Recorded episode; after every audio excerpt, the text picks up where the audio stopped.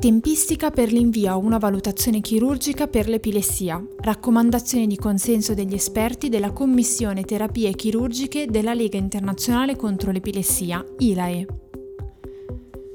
Ne parliamo oggi con Carlo Di Buonaventura del Dipartimento di Neuroscienze e Salute Mentale, Centro per la cura dell'epilessia del Policlinico Umberto I dell'Università Sapienza di Roma. Buongiorno, ha scelto per noi il lavoro pubblicato su epilepsia, che ha cercato di definire il timing di invio di un paziente con epilessia farmacoresistente allo studio prechirurgico e eventualmente alla chirurgia. In che contesto si inserisce questo lavoro scientifico?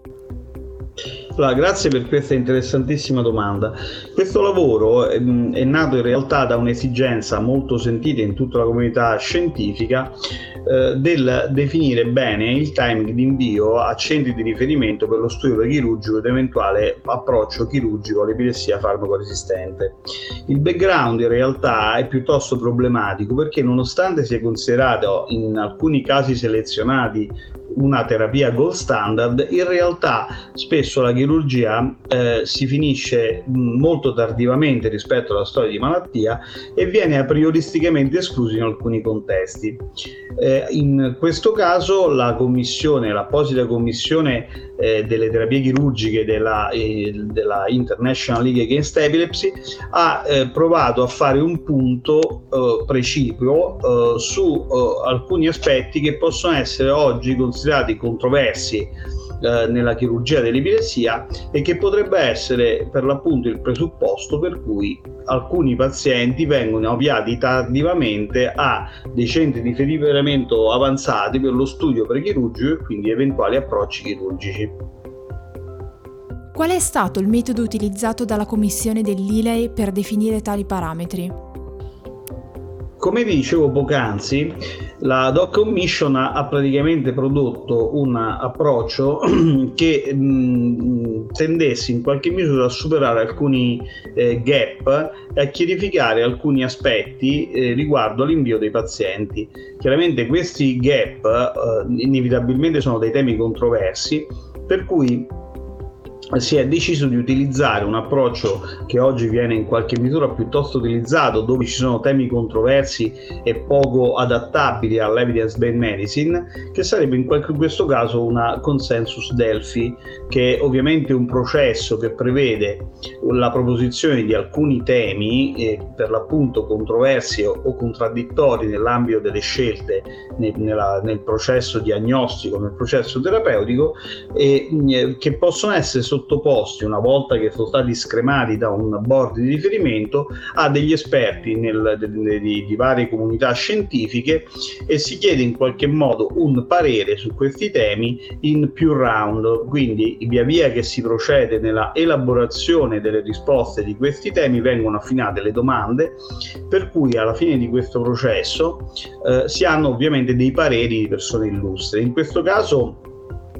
questo processo ha previsto eh, l'inclusione di 61 tra epilettologi, neurochirurgi, neurochirurghi, neuro, neurologi, neuropsichiatri e neuropsicologi, ovviamente tutti con una buona pratica clinica perché l'età media di, di pratica era di 22 anni, eh, con provenienti da moltissimi paesi perché più o meno 28 paesi nell'ambito della grande comunità ILAE Ehm, chiaramente in, questo, uh, in questa Sarri per l'appunto che è la Delphi, eh, concepita su tre round via via che si procedeva nel processo di eh, raffinamento delle domande, eh, sono stati proposti 21 scenari eh, che nell'ambito della chirurgia possono essere eh, considerati contraddittori, per cui si è chiesto a, questo, mh, mm, mh, a questi esperti di dare dei pareri e quindi tracciare delle raccomandazioni nel merito. Lavoro interessante. La domanda ora è quali sono le conclusioni che propone la consensus? Dunque, ehm, le conclusioni sono diverse, molto articolate, alcune di esse, alcune altre sono permissive secondo come dire, quello che è la chirurgia classica eh, e l'approccio prechirurgico all'epilessia. Eh, chiaramente l'invito è quello di eh, leggersi il lavoro perché eh, dà moltissimi spunti di conoscenza del tema, quindi gli interessati possono ovviamente fare riferimento ad esso che troveranno su sul sito e ehm, chiaramente raccontati in soldoni, eh, quindi facendo un'estrema sintesi, eh, il riferimento a una valutazione chirurgica dovrebbe essere offerto a tutti i pazienti, dovrebbe proposta a tutti i pazienti con epilessia farmacoresistente.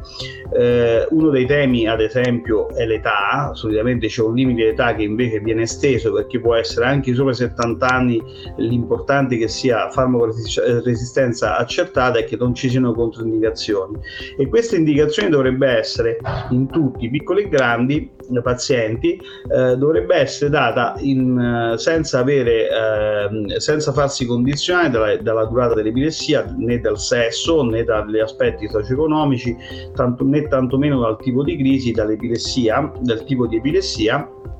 quindi ad esempio anche le encefalopatie epilettiche possono in linea teorica avere una chance chirurgica senza aver riferimento alla localizzazione delle comorbidità e financo senza avere troppe remore nell'includere pazienti con comorbidità ad esempio psichiatrica, cosa che sono ad esempio le crisi eh, non epilettiche di natura psicogena. Eh, tutto questo deve avvenire ovviamente eh, acquisendo che il paziente sia cooperativo e che in qualche modo denoti una certa motivazione nella scelta chirurgica eventualmente. Poi la, tra l'altro punto importante è che la, la terapia chirurgica dovrebbe essere considerata anche, come dicevo prima, per pazienti più grandi eh, che non hanno controindicazioni ovviamente chirurgiche, oppure per dei bambini o degli giovani adulti che benché in benessere completo con uno o due farmaci anticrisi, hanno però delle lesioni nella corteccia non eloquente eh, e quindi al di là del benessere con, con, concre- eh, con, completo ottenuto con la terapia farmacologica, se ci sono lesioni, soprattutto potenzialmente evolutive, eh, nella corteccia eloquente, è una scelta che non va mai dimenticata. L'ultimo punto importante, eh, dovendolo riassumere in maniera davvero molto sintetica, adeguata a un format di questo tipo, la chirurgia non dovrebbe essere, diciamo tra virgolette, considerata in pazienti con un utilizzo mh, più o meno costante e sostenuto di eh, sostanze quali per l'appunto le droghe oppure l'alcol, oppure in quei pazienti che non dimostrano un'adeguata aderenza alle indicazioni mediche e quindi non sono sufficientemente collaborativi con un percorso che inevitabilmente è un percorso molto delicato e prevede una stretta alleanza medico-paziente e una fiducia reciproca. Avete ascoltato i podcast di Brain City, la piattaforma dedicata al mondo dell'epilessia realizzata da Xenso con la collaborazione di UCB Pharma. Vi aspettiamo al prossimo episodio.